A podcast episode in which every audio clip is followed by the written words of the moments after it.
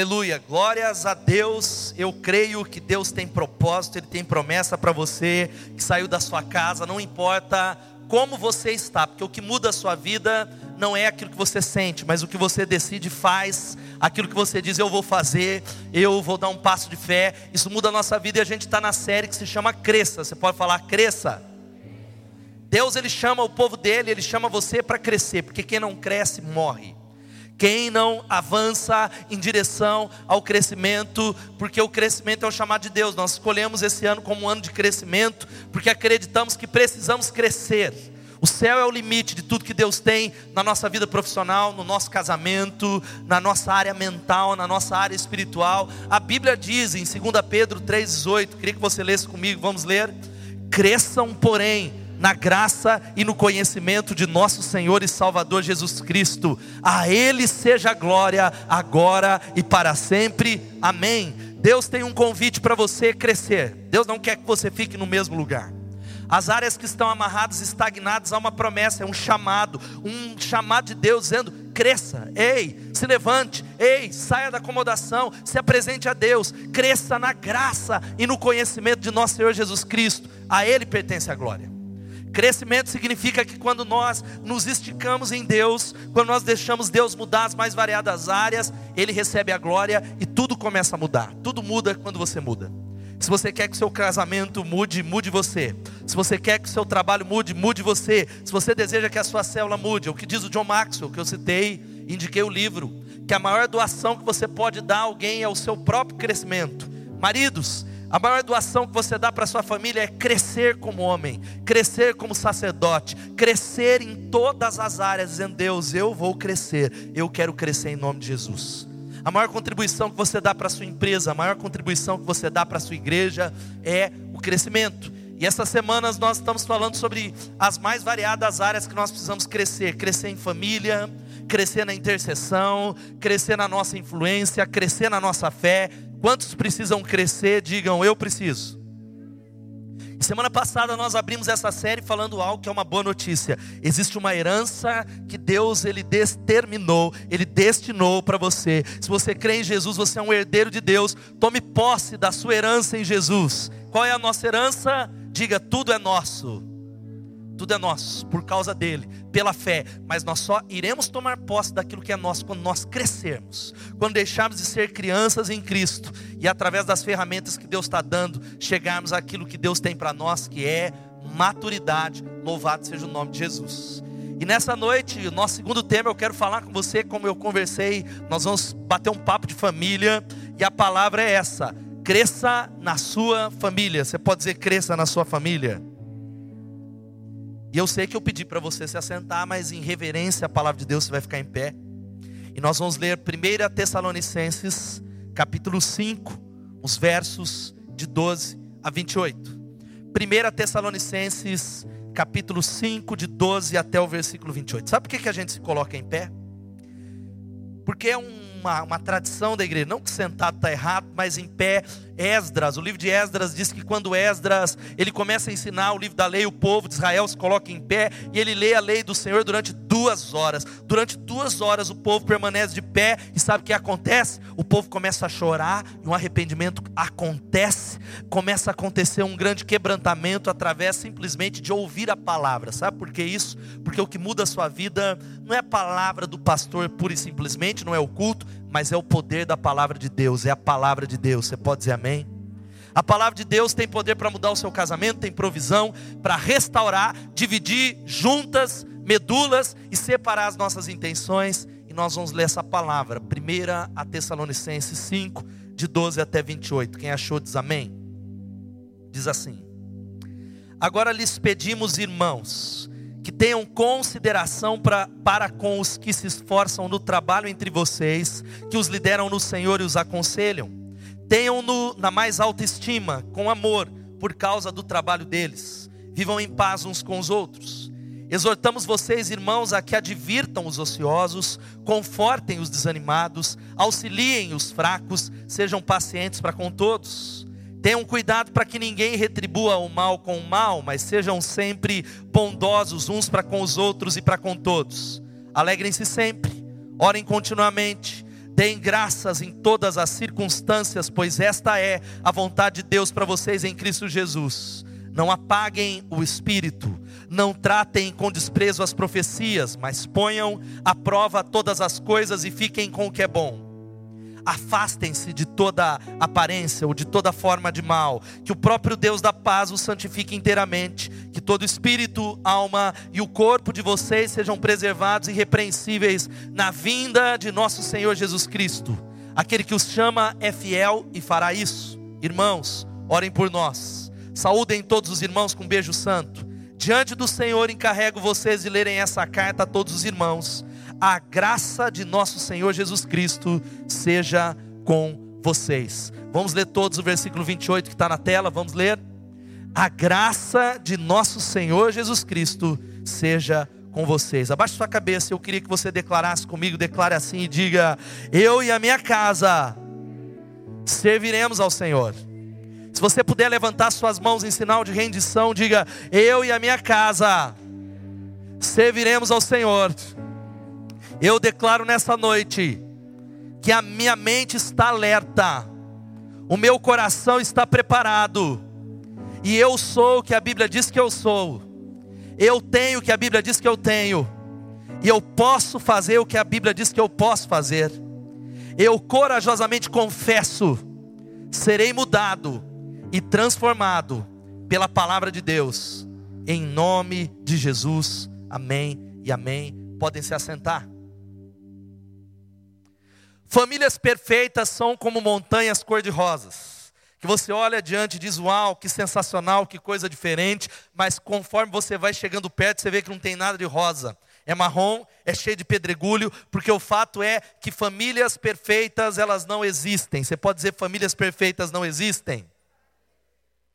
Elas não existem. Casamentos perfeitos, talvez você que está aqui precise entender que eles não existem. Não existe o casamento perfeito, o namoro perfeito, os filhos perfeitos. Isso é apenas talvez como num conto de fadas. Mas o fato é que nós vivemos um tempo de extremos onde a família tem sido atacada. A família tem sido talvez desafiada a mudar, mas eu quero dizer para você que o que define, o que constitui família, não é o Senado, não é o Congresso, não é a ideologia, não é a cultura dessa época, não é a televisão, não é o cinema, mas quem define o que é família é Deus, porque família é a ideia de Deus, você pode dizer amém? A família ela é anterior à sociedade. A família ela é a célula máter da sociedade e ela existe, ela é estabelecida antes de todas as coisas, porque Deus criou a família. A Bíblia diz que família é uma ideia de Deus. Mas o fato é que a família ela está, as forças estão mudando o cenário da família. Há um tempo atrás nós sabíamos, e é o fato, é propósito de Deus, a família nuclear, pai, mãe e filhos, mas hoje há uma configuração que é aquilo chamado família mosaico, que tem mudado. E a palavra é que nós precisamos entender duas coisas. Primeiro, a ideia de Deus continua a mesma. A segunda coisa é que isso é uma realidade que está aqui entre nós. Talvez é a sua família, talvez são coisas que nós deparamos. E existem algumas coisas que a gente tem ouvido. Por exemplo, a Rosa Ferreira, colunista do Terra.com, ela diz que com a mulher dona do seu próprio nariz, a liberdade para se divorciar e, consequentemente, ter outros casamentos, um novo organograma das famílias está em franco crescimento.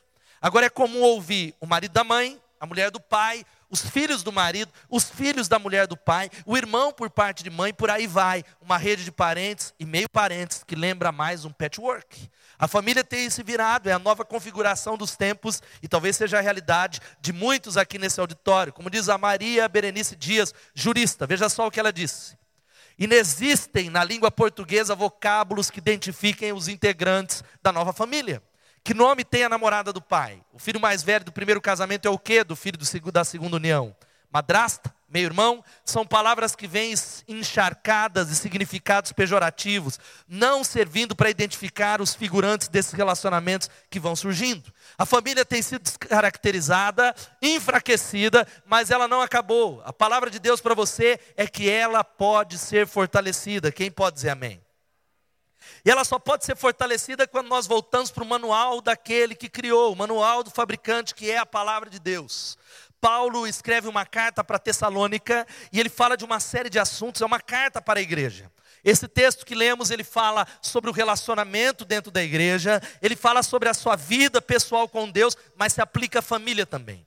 Os conselhos aqui dados pelo apóstolo Paulo são instruções de como é que a gente pode viver bem em família, como é que nós podemos crescer em família, e nós só podemos mexer na nossa família quando nós temos uma consciência. Há sempre algo a melhorar na nossa família. Você pode dizer isso comigo, dizer há sempre algo a melhorar na minha família. Mas você só vai mexer na sua família quando você entender que a vida passa muito rápido. A vida está passando depressa demais. Talvez você diz, olha, parece que foi ontem que eu tinha 18 anos. Parece que foi ontem que eu tinha 13 anos e Edmilson 52 na mesma sala de aula. Parece que era ontem. Parece que foi ontem. O tempo passa rápido demais. Eu queria que você visse esse videozinho. Muitos já conhecem, mas tem muita gente nova. A vida passa muito, mas muito rápido mesmo. Volta para mim, Kevin.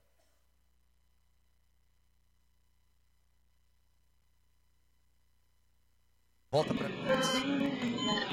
Só você mexe, põe lá para mim. Volta lá.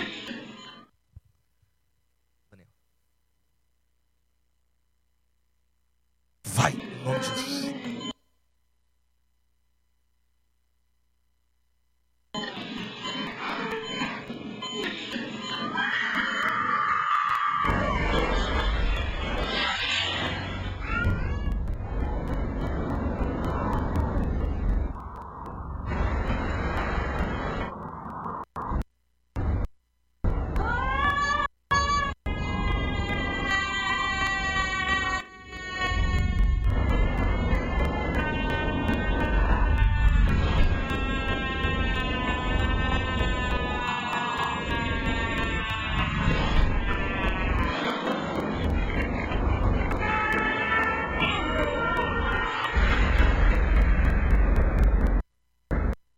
Claro que é uma brincadeira, mas a verdade é que a vida é curta. A vida está passando tão rápido e a gente não sabe quanto tempo mais a gente tem.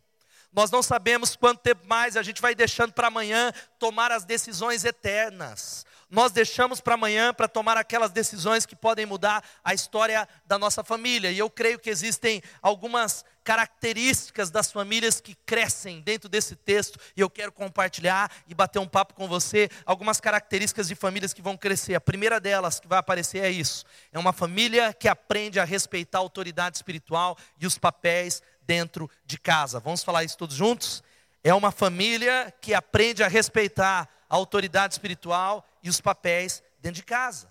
É uma família que entendeu um princípio, diga princípio, princípio espiritual. Veja só o que diz a palavra de Deus em 1 Tessalonicenses, o texto que lemos. Agora lhes pedimos, irmãos, que tenham consideração para aqueles com os que se esforçam, aqueles que trabalham arduamente entre vós, que os lideram no Senhor, os aconselham, tenham-no na mais alta estima com amor por causa do trabalho deles, vivam em paz uns com os outros. Sabe o que, que Paulo está estabelecendo? Um princípio para a igreja, mas um princípio para a família, que é aquele que muita gente não entende porque não prospera.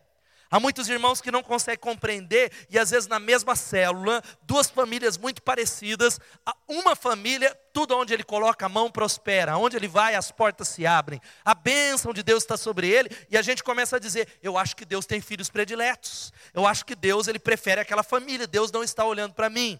Eu quero dizer para você que Deus não tem filhos prediletos. Diga, Deus não tem filhos prediletos.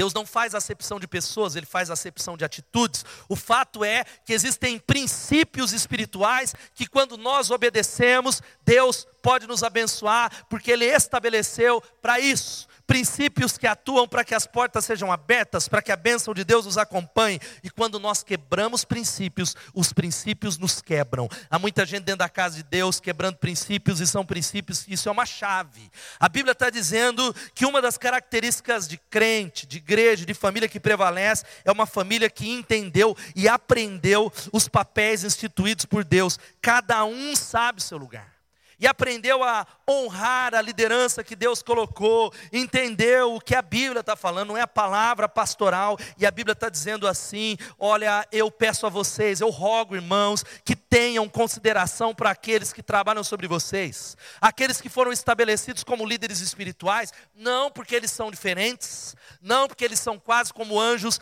mas por causa do trabalho dele entre vocês. Eles foram colocados para executar e exercer um trabalho estabelecido por Deus, por escolha de Deus, como autoridade espiritual. Agora, o que eu tenho visto na minha experiência, não só pastoral, mas como um crente de mais de 30 anos, são famílias que falam mal de liderança, são famílias que não respeitam a liderança espiritual, famílias que o tempo todo faz oposição, quando é contrariado ele fica desgostoso, quando fica contrariado ele não vem mais, quando fica contrariado ele vai para uma outra direção, e querido irmão, há muito pai e mãe aqui que tem reclamado do comportamento dos filhos, eu tenho olhado para pais que dizem assim, pastor eu não entendo, o meu filho, ele é incontrolável, o meu filho adolescente, o meu filho que é criança, ele não se comporta, na escola ele dá trabalho. Eu tenho dado duas palavras. A primeira é: vai passar, continua ministrando, é uma fase. Ou a segunda palavra, pode ser que ele esteja apenas reproduzindo aquilo que tem recebido dentro de casa. É simplesmente uma reprodução daquilo que espiritualmente tem sido derramado sobre eles é simplesmente aquilo que eles veem os pais fazer. E talvez você diga: como é que eu posso, pastor, é, de alguma maneira, considerar os meus líderes? Como é que eu posso? Isso não está falando só de pastores. A palavra está dizendo: tenham na mais alta consideração aqueles que se esforçam no trabalho, que os lideram no Senhor. Diga: lideram no Senhor. É no Senhor. Isso aqui não é um estabelecimento, igreja, célula, não é a torcida do Corinthians. Cadê os corintianos, misericórdia? Vários faltaram no culto para ficar lá, ó, ó. Aí ele não vai ter, meu filho não gosta de igreja. Ele falou, gosta mais do, da Gaviões do que da igreja, porque você gosta mais da Gaviões, da, da Mancha Verde. Por causa, não é por causa de time, porque eles lideram no Senhor. É no Senhor, e a Bíblia diz: tenham-nos na mais alta estima com amor, diga com amor, por causa do trabalho deles. E é interessante, sabe como é que a gente pode fazer isso dentro da nossa casa? Sabe como? Orando por eles mostrando respeito na maneira de falar com eles, de falar sobre eles. Eu brinquei aqui na semana passada com os irmãos, tem mãe que usa o nome do pastor para pôr ordem em casa. Você conhece gente assim? Se você não ficar quieto, eu vou chamar o pastor agora. Aí a criança vem toda chorando. Se o pastor vier barbudo ainda, eh, vai acontecer algo de mal. Não use o nome do pastor para isso, querido. Não use a autoridade pastoral por uma autoridade que deveria ser sua. Não faça isso. Não compare o pastor com um bicho-papão. Há muitos pais que não entendem porque que o filho, quando tem 13 anos, ele não quer saber da igreja. Porque se os líderes são talvez pessoas que os amedrontam, eu quero ir embora desse lugar. Agora, existem algumas coisas que se esperam da liderança. Cadê os líderes dessa igreja? Levantem as mãos, líderes. A Bíblia diz que o que se espera é que trabalhem arduamente. Uma característica de ser líder não é o trabalho pelo trabalho. Não é um movimento sem deslocamento, mas é trabalhar esforçadamente. Os que trabalham arduamente, aqueles que admoestam, aconselham, lideram e trabalham no Senhor para que as nossas famílias cheguem na direção do propósito que Deus tem para nós. Quem pode dizer amém? Mas agora o que, que os líderes precisam receber? Ser estimados, recebidos com carinho, honrados, amados, obedecidos. E a Bíblia diz a máxima consideração. Você pode dizer máxima consideração? É esse princípio espiritual, porque eu sou de uma época em que isso não precisava nem ser ensinado, já era algo que nós vivíamos. Era algo que as crianças já sabiam isso. Isso é transferido e uma família que cresce, ela entende o papel da autoridade espiritual e das autoridades estabelecidas e dos papéis dentro de casa. Os papéis que estão dentro de casa.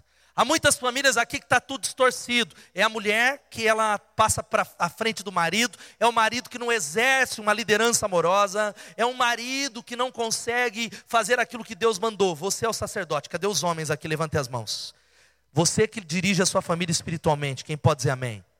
Ah, não deixa que minha mulher busca. Eu acho muito engraçado quando eu vejo as mulheres chegarem na igreja, onde é que está o marido? Ficou assistindo o jogo, aí ele está cansado. Oh, e aí está, Cristo, marido, os papéis se misturam. Cristo, marido, a família, marido versus mulher, mulher versus marido, porque dentro de casa às vezes é uma luta em glória. É uma luta velada, é uma luta porque nós não sabemos estabelecer os papéis, os papéis. Pais versus filhos. Cadê os pais que estão aqui? Levantem as mãos. Eu repito isso muitas vezes na mensagem. Pai, você tem uma responsabilidade. A primeira responsabilidade é ser pai para o seu filho e depois ser amigo. Eu quero ser o melhor amigo das minhas filhas, mas em primeiro lugar, Deus me estabeleceu para ser um pai. Há muitos pais e adolescentes que não têm autoridade, não lideram, não estão cumprindo aquilo que Deus nos chamou. Diga, Deus nos chamou. Deus te chamou para ser pai e mãe e não conseguem corrigir, não conseguem falar, porque eles são amigos, são cúmplices dos pecados. E o fato é que uma família que prospera é essa família aqui, ó, uma família que aprendeu a respeitar a autoridade espiritual e os papéis dentro de casa. A honra, isso atrai a benção de Deus. Segunda coisa, sabe qual é o segundo, a segunda característica e conselho? Essa família que cresce é uma família que aprendeu a tratar todos com o quê? Bondade e respeito. Vamos falar bondade e respeito? Olha só o que diz o texto, vamos ler todos juntos. Tenham cuidado para que ninguém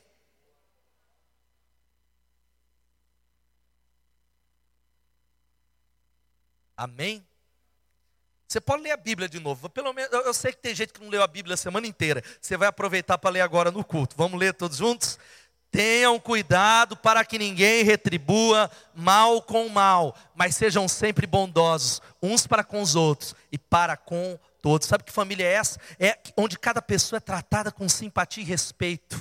É aquela família que se sente honrada, uma família que se alegra e começa a dizer assim: eu trato a minha esposa e não retribuo o mal com o mal. Eu tenho bondade, eu tenho gentileza dentro da minha casa, porque se a gente não tomar cuidado, falei hoje pela manhã, a gente trata melhor os de fora do que os de dentro de casa. Quem pode dizer misericórdia? Mas é verdade. A gente trata melhor os estranhos de casa. A cortesia e a bondade está em falta. Eu tenho visto isso no trânsito, e isso vale para mim como discípulo de Jesus, vale para nós, de que a gentileza, a simpatia e a bondade é um artigo raro.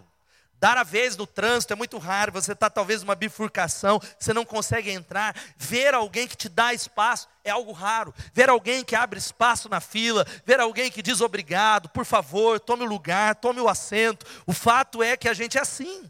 Quem usa transporte urbano, me lembro, eu era guarda-mirim. Quem é guarda-mirim? Já foi guarda-mirim aqui, levando a mão. Pô, levantei vergonha não, uma benção, irmão, aleluia. Fala, eu fui, fui guardinha, fui durante quatro meses preciosos. Eu me lembro que guarda-mirim, ele tinha uma ética. Ele não podia nem sentar no banco, porque senão os, os superiores davam, como era o nome, Jefferson? Era multa falta, dava multa, a gente se portava. Mas existem muitos que fazem assim, sabe? Ele senta no lugar de idoso e finge que está dormindo para não dar lugar.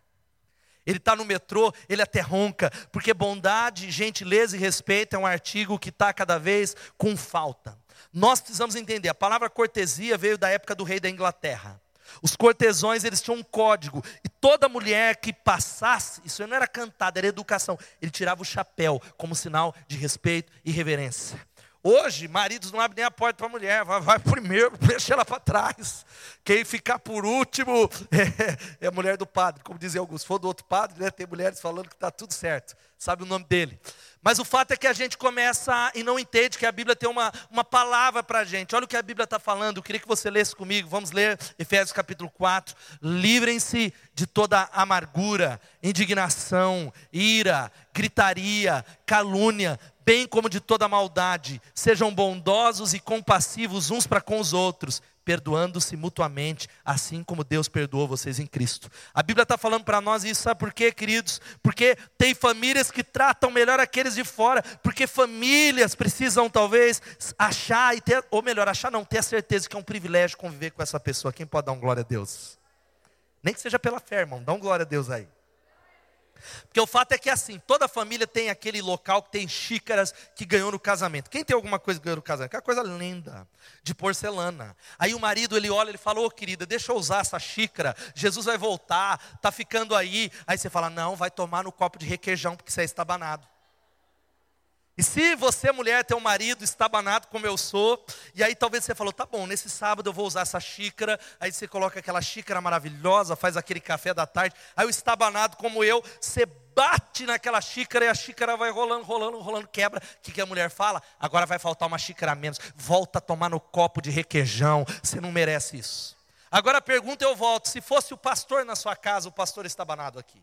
Se fosse eu batendo na xícara, o que você falaria? Ô oh, pastor, jamais, não tem problema quebrar essa xícara. Sujou a sua camisa, glória a Deus, porque nós tratamos melhor aqueles que são estranhos. Querido, eu quero dizer para você: trata bem quem vai chorar no seu enterro.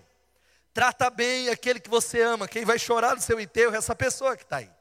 Trata com gentileza, mas o fato é que nós estamos vivendo tempos onde a família ela precisa aprender a tratar as ofensas. Diga assim: eu preciso aprender a tratar as ofensas. Há muita coisa que está adoecendo o seu casamento, adoecendo a relação de pais e filhos e que você está deixando para depois.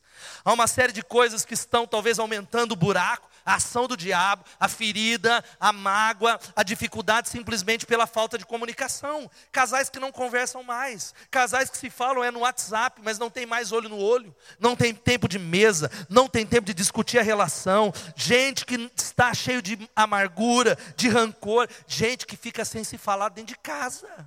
Isso para mim é algo inadmissível, mas tem famílias que ficam um mês sem se falar. Casais que eu falo, faz sete dias que eu não falo com ela, eu, como é isso? A Bíblia diz: não dê lugar ao diabo, não se põe o sol sobre a sua ira. E há muita gente abrindo, não é lugar, não é dando lugar, é dando uma avenida, é abrindo a casa para o diabo. É aquela história que você já ouviu muitas vezes. Preciso melhorar a minha piada. Minha esposa falou: você está contando as mesmas piadas de sempre, precisa mudar, dar uma melhorada, etc. Mas talvez você não ouviu daquele casal que não tinha muito diálogo. Eles estavam indo na lua de mel, em cima de um burrinho, e eles estavam indo para lá, e o burrinho empacou, e a mulher foi aquela gritaria. O homem chutou o burrinho e falou: um, e o burrinho continuou. Lá na frente, aquele estresse, quem já viajou, sem saber o caminho sabe. O burrinho empacou de novo, o homem falou, dois. Aí o burrinho foi. Aí na terceira vez, o burrinho parou, o homem falou três, ele sacou a arma e matou o burrinho. A mulher começou a gritar desesperado. O marido olhou para ela e falou, um. Talvez essa é a maneira que você resolve conflito dentro da sua casa. Uma boa dica, maridos. Um. Talvez é uma dica para você nessa noite, em nome de Jesus. Dois que o diálogo falta. Famílias que aprenderam a fazer isso. Veja só aqui, ó, o maridão maravilhoso sem bondade. Mulheres, levantem as mãos aqui, ó. Se o seu marido não faz isso, olha para ele, dá um glória a Deus pela vida dele, louvado seja Deus. Seu marido ele é muito gentil, mas a Bíblia vai falando outras coisas sobre bondade, bondade e gentileza. Melhor é viver no deserto do que com uma mulher briguenta e amargurada. Que Deus tenha misericórdia, mulher. O marido não aguenta mais. E tem mulheres aqui que o marido nem crente é e ela fala: Pastor, eu não sei porque que eu jejuo, eu oro, mas meu marido ele não para dentro de casa. Acaba, ele vai para o bar, ele vai, ele joga bola quatro vezes por semana, ele só chega para dormir. Acho que ele não gosta de mim. Não é, irmã. É porque a Bíblia diz que é melhor viver no deserto, onde tem cobra, mas é melhor do que viver com uma mulher que a cobra vive dentro de casa, briguenta e amargurada. Está na hora de mudar. Mas também não é fácil morar, morar com mulher homem briguento e amargurado. A Bíblia vai dizendo que o filho tolo é a ruína do seu pai, e a esposa briguenta é como uma goteira constante. Quem conhece aquela goteira, né? Nessa casa tem goteira, que pinga, pinga, pinga e pinga. Queridos, filhos que odeiam os pais pelo fato de existirem pais que irritam os filhos, mas há muitas coisas que os filhos não dizem para você uma luta em glória, uma competição por um prêmio medíocre, estar certo ao invés de estar junto. Casais que querem o prêmio de estar certo ao invés de entender que Deus chamou vocês para estarem juntos. Diga misericórdia.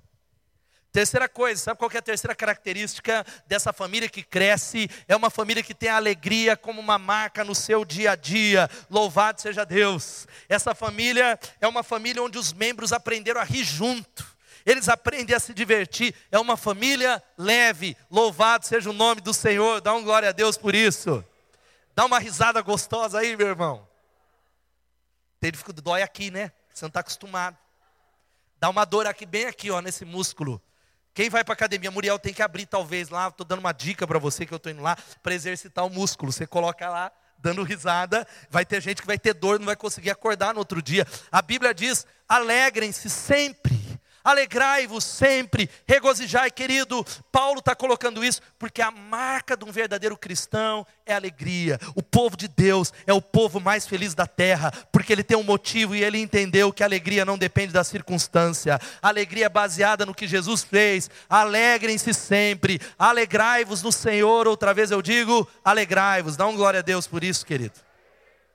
Sabe qual é o problema? É que nós não entendemos algo que enquanto você ri, você mantém o médico distante. Quer ter menos estresse, menos úlcera, menos ansiedade, sorria, se alegre no nome de Jesus. Sabe que família é essa? É a família que tem tempo para contar histórias. As minhas filhas contam cada história que eu morro de dar risada. São histórias inacreditáveis. São famílias que aprenderam a se alegrar nas experiências. Experiência, presta atenção, não é o que você passou, é o que você passou e aprendeu no nome de Jesus. Como eu preguei na semana passada, ouça a mensagem, a primeira mensagem da série. A experiência, o crescimento é uma resposta no meio da crise. Há muita gente que eu olho na igreja que tem sofrimento e eu falo: esse Deus está preparando para ser usado na África, esse está sendo usado para ser pastor de multidão, mas sabe o que, que acontece? Passa cinco anos, seis anos e ele não aprendeu nada. Ele continua do mesmo jeito, porque ele não entendeu que experiência é aprender alguma coisa. Tem gente que não aprende nada. E que coisa boa é a gente entender que o coração alegre aformoseia o rosto. Louvado seja o nome de Jesus. Agora a mulher não aguenta esse marido. É o marido que você fala, pastor, estou casado com esse homem 20 anos, ele nunca me deu bom dia, ele acorda mal-humorado, ele chuta o cachorro, ele vai, ele não fala com ninguém, ele chega, ele só vai ficar bom às 11h30 da manhã. Só que aí vai chegando 8 horas da noite, ele vira lobisomem de novo, porque ele não tem alegria, a alegria do Senhor é a nossa força. Uma família que aprendeu a ter um tempo, sabe o que você precisa, querido, em nome de Jesus? Aprender a talvez fazer um programa diferente, assistir um cinema, criar memórias. Agora lembre disso: é rir junto, é rir com ele e não dele. Você já ouviu eu pregar isso muitas vezes? Tem mulher que eh, não dá risada de nada, mas é dele. Pastor, ele é assim mesmo, ele fala com a boca cheia de coxinha, ele é mal educado, e o contrário, é rir com ele, não dele, não dela. Quantas vezes nas células eu tenho visto mulheres humilharem os seus maridos? Aí, aí quando você olha, é aquela risada, é, sabe aquela risada?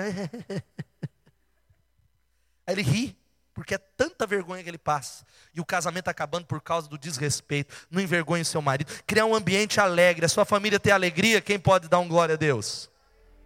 Queria que você visse esse videozinho que é antigo. Aí Elô falou: precisa mudar os vídeos também. Mas esse aqui faz sete anos. E é isso que a família feliz faz. Você vai dar uma olhadinha nesse vídeo que você já viu há muito tempo atrás.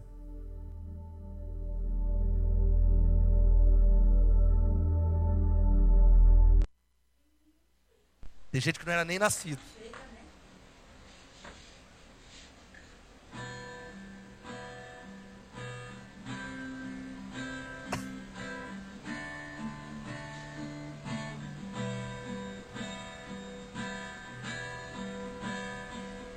Você sabe a música, ó.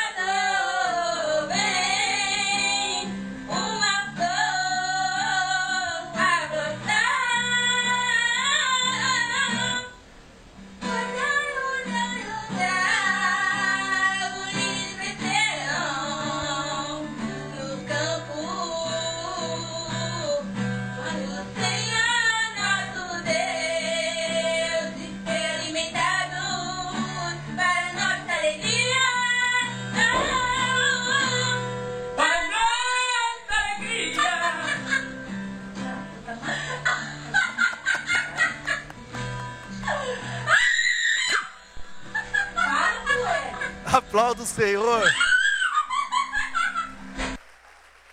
Porque enquanto você ri, você mantém o médico distante. Você precisa fazer isso hoje com a sua família.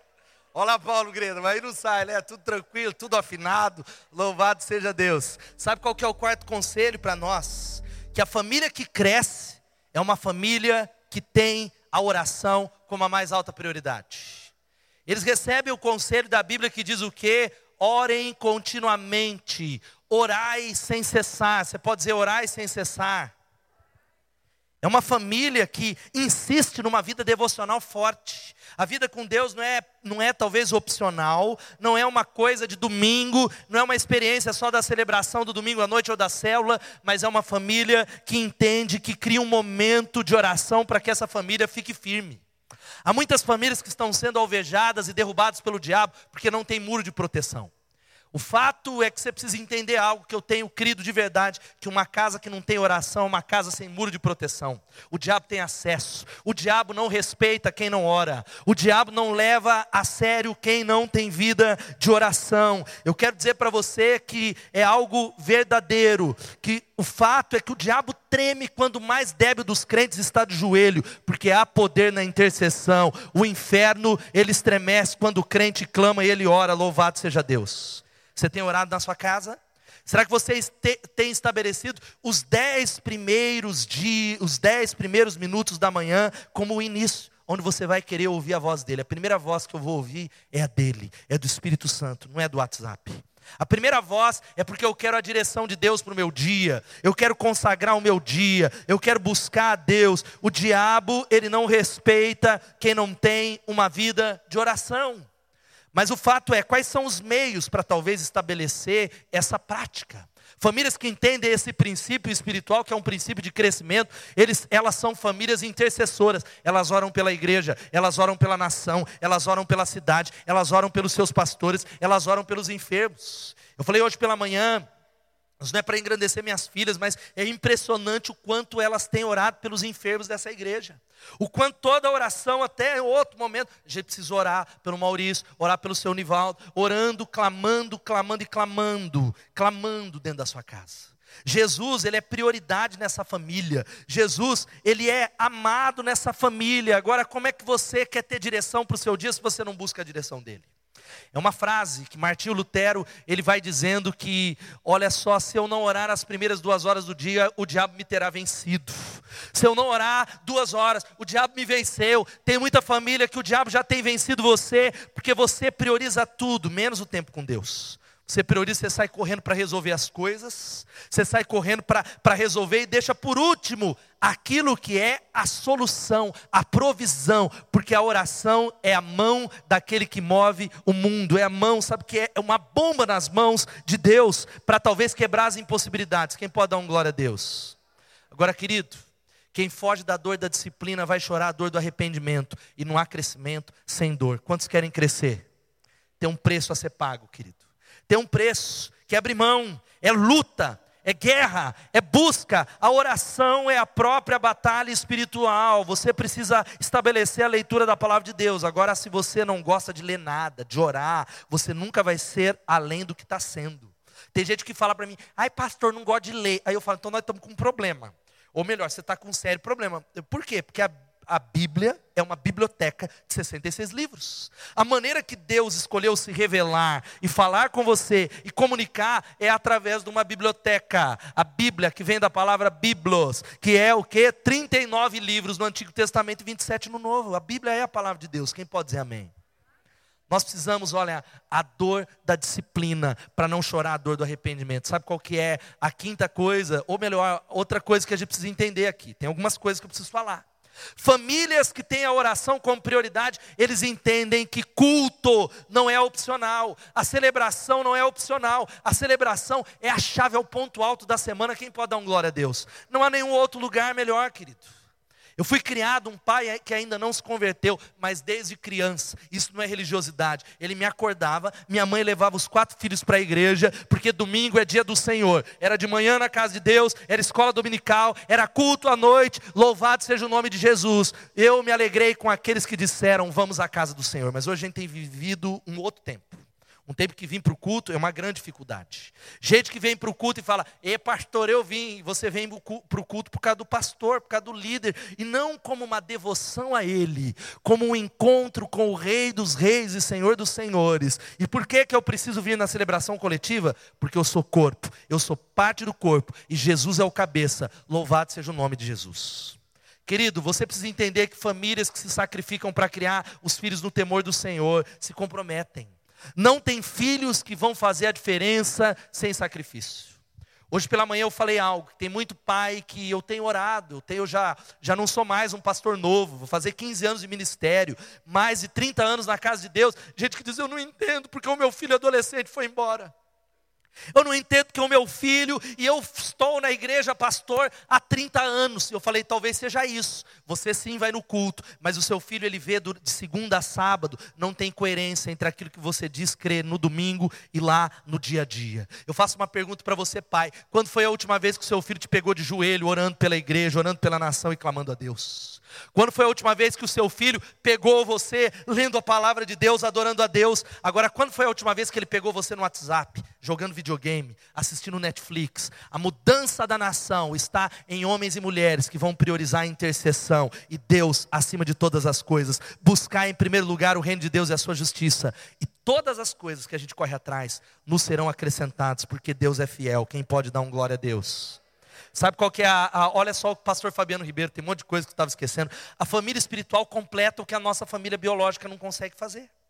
Eu arrasto as minhas filhas, é, quase elas vêm para todos os dois cultos, às vezes a gente quer até deixar lá, porque eu tenho essa convicção que a nossa família espiritual vai completar aquilo que a família biológica não consegue fazer. Foi estabelecido por Deus. Quinto, sabe qual é a quinta coisa? Famílias que crescem são famílias que cultivam a gratidão em todas as circunstâncias. Vamos falar isso todos juntos? Uma família É o que diz a palavra de Deus, que está lá no texto. Vivem com positividade. Andar com Deus, a Bíblia diz que o que muda a sua história, sabe o que muda a sua história? Não é circunstância mudar, é enxergar Deus agindo através de todas as coisas. Louvado seja Deus. É abrir os olhos espirituais e falar: Deus está aqui. Eu estou sofrendo, mas eu não estou sozinho. Deus está junto. Essas coisas elas não vão me vencer. Deus está junto. E a Bíblia diz algo: Deem graças em todas as circunstâncias, pois essa é a vontade de Deus para vocês em Cristo Jesus. Amém? A Bíblia está ensinando um princípio espiritual de gente que aprende a dar graça, no pouco, no muito. E a Bíblia está dizendo o quê? Deem graças em quantas circunstâncias? Em quantas? Problema no casamento é para dar graças ou não? Sim ou não? Misericórdia, pastor. Aí pegou tudo nós. Como é que nós faz aí? Aí complicou a nossa vida. Mas a Bíblia não está dizendo, deem graças pelo câncer, deem graças por esse marido, é deem graças em todas, apesar dessa situação. Eu não louvo a Deus, Deus, obrigado porque eu estou com uma doença, mas nessa doença eu louvo teu nome, nessa doença, no meio dessa dificuldade, eu expresso gratidão, e essa gratidão que se expressa em palavras e atos para a glória de Jesus, porque Ele é digno e Ele é merecedor. Agora, sabe por que, a bênção não chega na nossa casa? Por causa da boca. Olha para sua boca aí, querido. É esse instrumento de Satanás. Muitas vezes está falando, Deus, eu não entendo que as portas não se abrem. Deus, eu não entendo. Sabe por quê? Você não ergueu um altar de adoração na sua casa. Eu tenho dito essa frase e eu tenho falado muito que a murmuração é o cântico que alegra os ouvidos de Satanás. Quando a gente reclama, reclama, reclama, reclama, ficamos ansiosos, reclamamos, reclamamos, reclamamos, reclamamos, reclamamos. Sabe o que acontece? Satanás ele começa a dizer: Eu estou sendo adorado, está amarrado no nome de Jesus. Não use, não empreste a sua boca para o inimigo. Adore a Deus, seja grato no nome de Jesus por todas as coisas. Louvado seja o nome do Senhor. Sabe o que eu quero desafiar você a fazer agora? Parar um minutinho, você vai dar graças por aquilo que você não deu em todas as coisas. Começa a agradecer a Deus, querido, em nome de Jesus. A gratidão abre uma porta, a gratidão tira a tampa que impede a bênção de Deus. Começa a agradecer pela família, agradece pelos seus filhos e agradece pelas lutas, falando: Deus, eu estou dando graças nisso, porque eu creio nessa noite que essa é a vontade de Deus em Cristo Jesus para comigo, mas dá graças de todo o coração.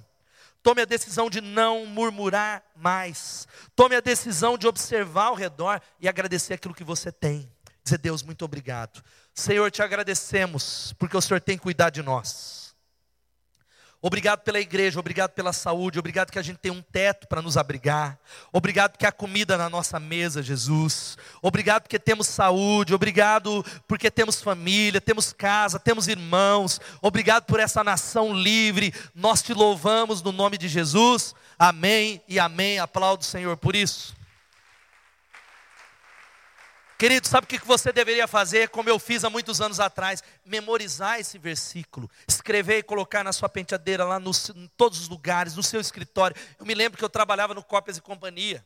Eu tinha 18 para 19 anos e eu ia para aquele trabalho reclamando, um crente em Jesus. Eu chegava no ônibus, aquele ônibus lotado, aquele cheiro de CC, aquela coisa. Aí eu tentava adorar, aí, eu reclamava, eu chegava reclamando, voltava reclamando, minha alma sendo consumida, até quando eu, lendo a Bíblia, porque eu lia todos os dias, essa palavra me golpeou, essa palavra foi como revelação, e eu tomei uma decisão. Eu escrevi esse verso e eu ia para o meu trabalho pela fé, decorando e falando: em tudo dai graças, porque essa é a vontade de Deus para com a minha vida. Eu dou graças ao Senhor por esse emprego, eu dou graças por esse chefe, louvado seja Deus. Era pela fé. Sabe o que aconteceu? Minha vida mudou, o trabalho mudou, o ambiente mudou, o meu coração mudou, e coincidentemente, novas portas começaram a ser abertas por causa da gratidão, porque só pode receber grandes coisas aquele que aprende a ser grato pelas pequenas coisas. Aprende a agradecer pela sua família, querido. Seu casamento tem sido pior porque você só reclama desse marido. Você só reclama. Ei, querido, pare de reclamar de coisas que são tão pequenas.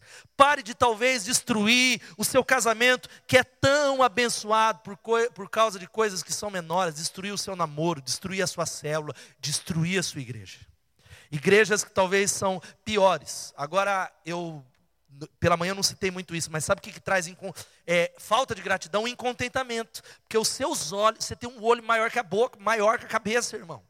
Você vai no shopping, esse zóio grande, aí você vê aquela televisão, oferta imperdível. Você já tem uma TV de 60, mas lançou uma de 80, 6K. Aí você começa a falar: a minha está meio embaçada, pastor, preciso comprar. 27 mil reais, mas no cartão dá. Louvado seja Deus, nós paga. E sabe o que acontece? Incontentamento, está lá. Eu não vou citar esses dados, mas a questão das finanças tem roubado. Ó, ó algumas das coisas aqui. 61% das famílias têm dívidas. 23% não consegue pagar. 9% estão falidos. 78% é dívida com cartão de crédito. Irmão, toma a decisão de pegar o cartão de crédito. Corta esse cartão de crédito. Vai ter liberdade na sua vida em nome de Jesus. Diga amém. Eu preciso do meu, da minha espada de mamão, pastor. Como é que eu vou viver sem ela? Em nome de Jesus. Deus tenha misericórdia. Penúltima coisa, sabe qual é? Essa família que cresce é uma família que está aberta para a ação e para o poder do Espírito Santo. Louvado seja o nome do Senhor. Quem pode dar um glória a Deus? Olha só o que diz a Bíblia: não apaguem o Espírito Santo. O Espírito Santo ele é comparado como um fogo que toma conta do nosso coração e a nossa boca tem que se abrir em adoração. A gente não consegue ficar de braços cruzados no culto, porque o Espírito Santo está vivo e ativo, e ele é um fogo. Mas a Bíblia está dizendo para você: ei, não apague, não abafa, porque nós podemos apagar o Espírito Santo. Há muita gente que vem aqui, pastor, não sei porque eu estou desanimado, porque você apagou o Espírito Santo. Dá espaço para ele. Pastor, o problema deve ser a igreja e a célula. O problema é o marido. Não, não, não. É que você apagou o Espírito Santo. Sabe como é que a gente apaga o Espírito Santo? Existem muitas maneiras. Uma delas é deixando de fazer o bem. Tiago, capítulo 4, versículo 17, vai dizendo que aquele que sabe fazer o bem e não faz, comete pecado não é só evitar o mal, é deixar de fazer o bem. Sabe o que significa? Que se sua igreja tem necessidades, se a sua igreja tem uma série de necessidades, projetos sociais que você pode suprir, mas você não faz, a Bíblia diz que você está pecando. Se você olha para uma necessidade que está aqui, que você pode, que você sabe, mas você não faz, a Bíblia diz que aquele que sabe fazer o bem e não faz, comete pecado. Querido, quanto é vinho já vai chegando aqui, você ouve o Espírito Santo? Será que você tem pedido a Deus para falar, Espírito Santo, eu quero te ouvir, eu quero ouvir o Senhor na fila do supermercado. Você tem ouvido o Espírito Santo na maneira de calcular o seu orçamento, na maneira de servir as pessoas. A primeira voz que a gente precisa ouvir é a voz do Espírito Santo. Quantos querem ouvir o Espírito Santo? Digam amém. Ele quer falar, mas a gente precisa praticar, é tudo interligado. Alegrem-se, orem sem cessar e não apague o Espírito Santo e deem graças em todas as coisas. A gente precisa orar sem cessar. Sabe o que é orar sem cessar? É acordar orando, profetizando, é orar pelos nossos filhos, é orar na fila do supermercado, é orar lavando louça, é orar assistindo Netflix, é orar. Cadê os casais e namorados? Levanta a mão. O Espírito Santo tem que estar no meio, ele está no meio de vocês, amém? Agora tem casal, ih, agora pegou, pastor. O Espírito Santo está no nosso meio, Jesus está lá. Você está namorando, ele está só assim, ô oh, queridos, eu amo vocês, que eu habito em vocês, estou bem aqui no meio, só a terceira dobra. Como é que Jesus se porta dentro desse namoro? Como é que Jesus ele está observando? Nós apagamos o Espírito Santo. Cuidado com o seu tempo livre. Você precisa entender que a gente pode entristecer o Espírito, sabe como? Falando dos outros. Uma das maneiras que a gente apaga a ação do Espírito na igreja, na célula, é por causa dessa boca que a gente tem emprestada para o diabo. Eu preguei na comunidade de restauração, os irmãos estavam lá e é assim. A gente começa a usar e tem um pecado irmão, e a gente não ama o irmão, a gente fica indignado e a gente começa a usar pretexto de oração. Eu olho para o Muriel e falo: Muriel, me ajuda em oração pelo Edmilson. Compartilho com ele. Aí ele fala, Ângelo, eu tenho que falar para você um pedido de oração, porque a gente precisa pôr uma cadeia de oração. Aí fala para o Ângelo, aí o Ângelo, por sua vez, vem falar para o Evinho, e todo mundo falando, e o corpo sendo ferido, o Espírito Santo sendo apagado na célula, na família. Aí a gente vai falar até para a gente de outra igreja, ajuda a gente para uma corrente pelo irmão. Nós apagamos o Espírito Santo, sabe quando? A Bíblia diz: livrem-se de toda calúnia. Para de falar dentro de casa das pessoas. Eu tenho feito uma aliança com a minha esposa que a gente não vai falar de pessoas. A gente lida com pessoas. E é, a linha é muito tênue. A gente não vai falar de ninguém dentro da nossa casa. Eu vejo que às vezes a gente está falando até de coisas da igreja. Luísa, quatro anos de idade. Ei, ei, ei. A gente não fala de pessoas nessa casa. A gente tem que falar da gente. Louvado seja Deus. Livrem-se da calúnia, da amargura, da indignação. Sabe que a indignação é a ira explosiva. Qualquer coisa tira a sua paz. Por isso que o Espírito Santo não tem acesso. Ira, gritaria, gritaria, querido. Como eu preciso de Deus como eu preciso do Senhor. Mas agora eu quero abrir uma área tão séria que eu falei hoje pela manhã para os homens e para as mulheres que estão aqui. O diabo, ele não está para brincadeira, ele quer acabar com a sua família. Não brinca em nome de Jesus. Eu assisti um filme, acho que na sexta-feira, chamado O Favorito, com Hugh Jackman, que narra a história lá do Gary Hart. Gary Hart era um candidato à presidência americana na época que o George Bush pai, não o George Bush filho, estava se candidatando e ele era talvez um, uma utopia americana de tal maneira que as esperanças foram para ele, um candidato não só eloquente, mas com grandes ideias, iria ganhar disparado aquelas eleições quando descobriram algumas coisas na vida privada dele, um homem casado com filho, com telefonemas, flertando com o sexo oposto. Sabe o que aconteceu? Foi um escândalo nos Estados Unidos, não se falava de uma outra coisa, e um homem plenamente capacitado, foi para o fundo do poço, acabou com a campanha por causa de brincar com fogo e brincar com o sexo oposto. Tem muita gente brincando aqui nessa noite. Você não sabe, se você não sabe disso, ó, traição pela internet é o maior motivo de divórcio. Segundo advogados e juízes, maioria dos casamentos está acabando por causa da infidelidade nas redes sociais e aplicativos. É homem brincando com o sexo oposto. É irmã em Cristo. Oi, bom dia. Fuja em nome de Jesus. Você pode dizer amém? É mulher conversando com gente que não é seu marido, teclando, conversas muitas vezes inofensivas, mas que é uma arapuca do diabo para abrir uma brecha e destruir seu casamento, para destruir você, para acabar com namoros. Olha só o que diz Edinalva da Silva, que é juíza da terceira vara da família lá em Vila Velha. Judicialmente, não é preciso de motivo para o divórcio, basta o cônjuge querer. Hoje em dia está assim. No entanto, observamos que na maioria dos processos a traição já se tornou a principal causa, principalmente a virtual, que é a maioria das traições. Tem gente que não entende que Jesus falou que se você olhar, você já adulterou, e tem gente brincando, mas eu quero falar uma coisa para você, querido. Tem gente achando que nada vai acontecer. O diabo ele só está esperando uma oportunidade para acabar com a sua família. Encerre hoje em nome de Jesus. Tira o seu perfil do Facebook ou junta com a sua esposa Deixa o seu WhatsApp lá para ela olhar, porque existe algo que a Bíblia está falando para você nessa noite. Sabe o que a Bíblia está falando para a gente? Pois não existe nada escondido que não venha a ser revelado, ou oculto que não venha a ser conhecido. A vida do Gary Hart mostrou isso. É a vida de pessoas que estão brincando com fogo, talvez pisando na linha, e Deus está chamando você. Não apague o Espírito Santo. Não apague o Espírito Santo. E a Bíblia continua dizendo: sabe o que? Ponham à prova todas as coisas, fiquem com o que é bom, acredite em profecia, mas retenha o que é bom, julgue as profecias, mas não impeça, se abra para aquilo que Deus tem, fica com aquilo que é bom. O Espírito Santo, ele muda a nossa vida. Quem pode dar um glória a Deus? Se abra, ele pode mudar você agora no nome de Jesus. Mas a Bíblia fala uma outra coisa: abstende-vos da aparência do mal.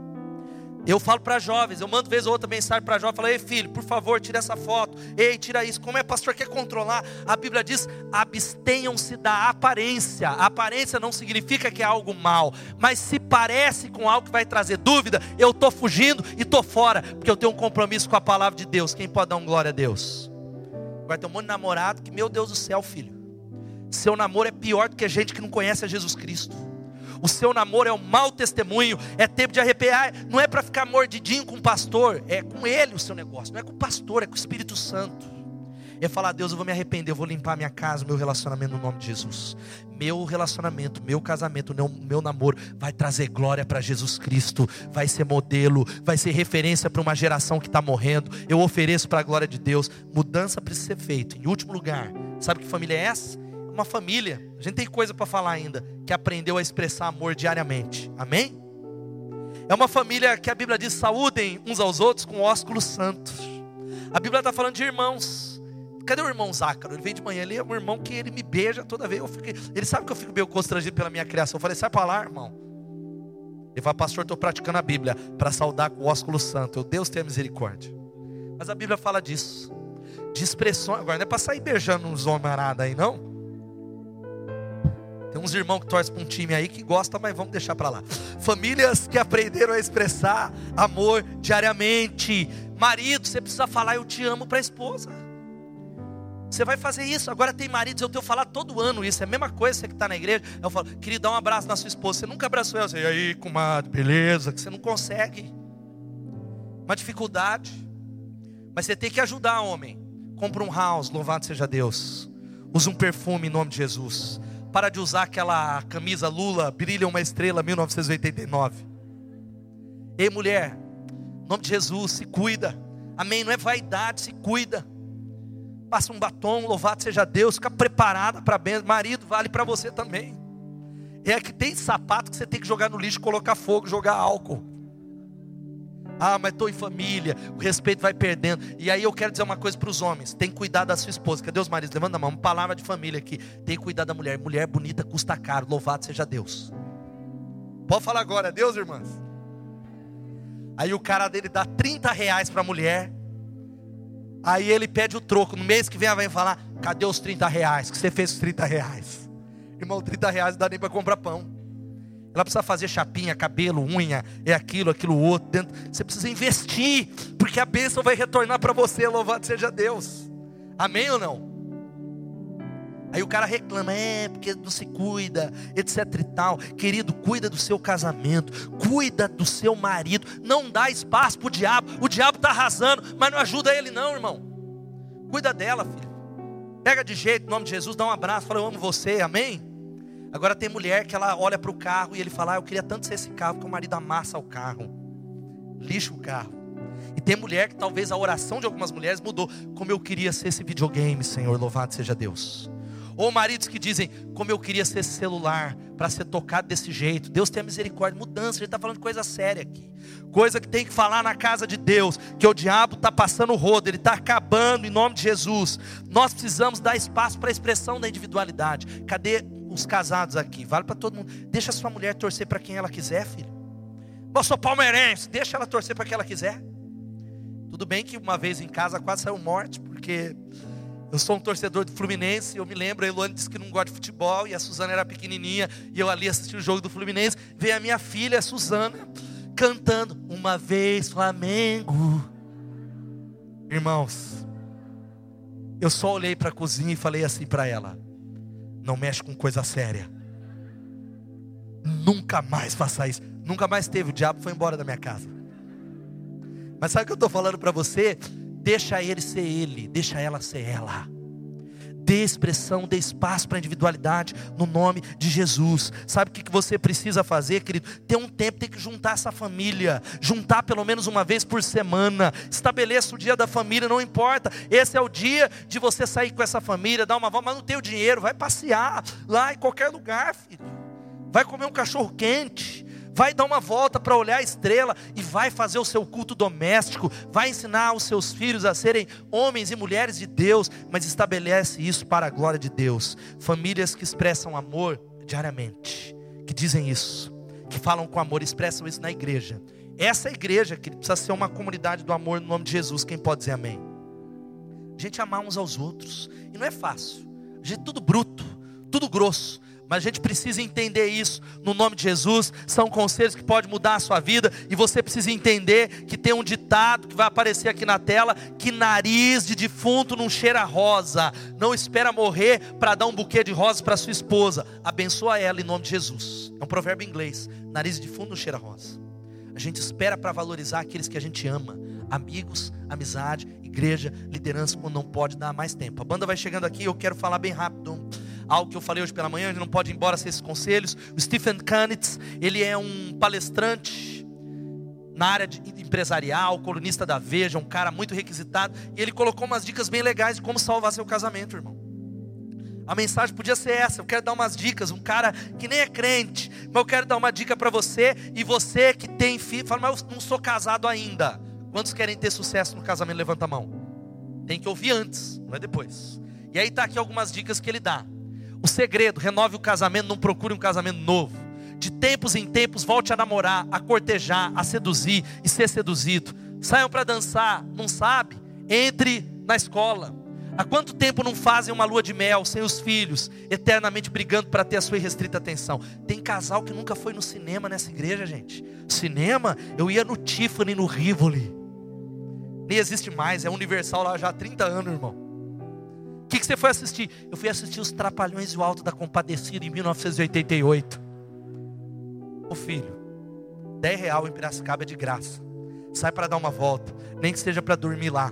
Outra coisa, percam peso, percam peso, amém.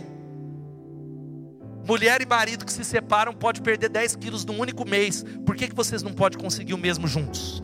Às vezes eu vejo o cara divorciou, ele vira barriga de tanquinho. Eu falo, é a depressão. Não, pastor, a fila anda. Filho, em nome de Jesus, só uma outra coisa que está aqui, faça de conta que você está de caso novo. Num caso novo, você frequenta lugares desconhecidos, muda de casa, troca o guarda-roupa, os discos, o corte de cabelo, a maquiagem, mas não precisa se separar. Fique de casa com a sua esposa, louvado seja Deus, amém? Vamos ser honestos, ninguém aguenta a mesma mulher ou marido por 30 anos, com a mesma roupa, o mesmo batom, os mesmos amigos. As, a, a Elô me deu um toque, falou as piadas, as mesmas piadas. Renove o seu ciclo de amizades. É tempo de mudar. A melhor estratégia para salvar um casamento não é manter uma relação estável, mas saber mudar junto. Todo cônjuge precisa evoluir, estudar, aprimorar-se, interessar-se por coisas. Você faz isso constantemente no trabalho, que não na família, que é aquilo que é mais importante. Penúltimo, descubra um novo homem ou uma nova mulher que vive ao seu lado em vez de sair por aí tentando descobrir um novo interessante par, saiba que os seus filhos o respeitarão pela decisão de se manterem juntos e aprenderão a importante lição de como crescer e evoluir unidos. Ensine a eles o verdadeiro sentido de família e lar. Louvado seja Deus. E o último, olha que coisa interessante: brigas, cara feia, mau humor sempre ocorrerão, por isso de vez em quando é necessário casar-se de novo, mas faça sempre com o mesmo par. Aplauda ele por essa palavra fica de pé. Fica de pé, eu quero orar com você. Famílias que aprenderam a dedicar-se, a construir memórias, e eu creio que Deus, Ele tem um plano na sua família nessa noite. A gente vai terminar orando por você e pela sua casa. Existem declarações que eu queria que você falasse junto comigo, que você tem que fazer dentro da sua casa todo dia. Vamos declarar juntos, vamos falar, vamos juntos? Jesus, seja bem-vindo no nosso lar confiamos no Senhor e não vamos depender do mundo. Seja feita a tua vontade. Louvado seja o nome de Jesus. Fecho dizendo que um jovem chegou numa cidade pequena, ele perguntou para o Senhor que sentava na porta da cidade. E ele falou assim: Há muito tempo o Senhor mora aqui. Nessa cidade já nasceu alguém importante, famoso? Pelo que o vovô respondeu: Nessa cidade só nascem bebês. Sabe o que isso significa? Que famílias não nascem com essas características. Elas não são um sucesso da noite para o dia, mas essas características, elas são trabalhadas e a Bíblia termina falando algo para nós, para fechar esse culto. A graça do nosso Senhor Jesus é com vocês. Para que tudo isso a gente coloque, a gente depende da graça dele. Abaixa sua cabeça e eu quero orar com você, querido. Enquanto a gente vai orando, relaxa teu coração, porque a tua família é mais importante. Eu quero fazer um desafio. Você tem que sair daqui dizendo: Deus, eu vou fazer essa mudança hoje em nome de Jesus. Minha esposa me ajuda a salvar o nosso casamento. Meu filho, me perdoe. E eu quero fazer um desafio enquanto você vai orando e eu vou falando. não sai desse auditório sem tomar pelo menos uma decisão em nome de Jesus.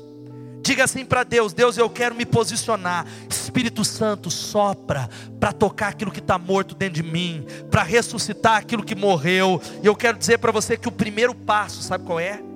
É reconhecer, abrir a sua vida para Jesus, se tornar um crente e entregar para Ele, sabe o que? O bom, o belo, o mal, o feio, as mágoas, as feridas, as derrotas, os traumas, as alegrias, tudo, tudo, tudo nas mãos de Jesus, entregar a frustração e a mágoa, a esperança está nele, é Ele que vai mudar seu casamento, não é você, querido. Ele que vai mudar a sua vida para todo sempre. Gente que talvez está falando assim, pastor, mas eu estou mantendo a religião dos meus pais. A pergunta que eu quero fazer enquanto a igreja está em oração é o seguinte: você tem sua religião, mas a pergunta é: você está sendo transformado? Você tem uma família melhor? Você tem paz com Deus? Você tem certeza da vida eterna? Você ainda tem medo da morte? Se você entende nessa noite que precisa entregar a vida a Jesus, levanta a sua mão. Se você diz, eu estou entregando, Deus te abençoe, glória a Deus. Tem mais alguém dizendo, eu estou entregando minha vida a Jesus, levanta, Deus te abençoe aqui. Há mais alguém dizendo, eu estou entregando minha vida a Jesus, pastor. Deus te abençoe aqui do meu lado esquerdo. Tem mais alguém, eu estou entregando minha vida a Jesus, pastor. Nessa noite, eu vou seguir a Ele, eu vou andar com Ele. Levanta a sua mão, quero orar por você. Há mais alguém, Deus te abençoe lá no fundo. Deus te abençoe, pode baixar sua mão. Tem mais alguém? Glória a Deus. Sabe o que a gente vai fazer? Queremos orar por você que recebeu Jesus. Mas enquanto a gente faz essa última oração e cantando essa música, você vai sair daí do seu lugar consagrando seu casamento e a sua família, dizendo: Porém, eu e a minha casa serviremos ao Senhor. Louvado seja Deus. Vamos fazer isso. Vamos cantar a Ele. Vamos responder a Ele em nome de Jesus. Aleluia. Pode sair do seu lugar, querido, e consagrar a sua casa e a sua família em nome de Jesus. Ele está aqui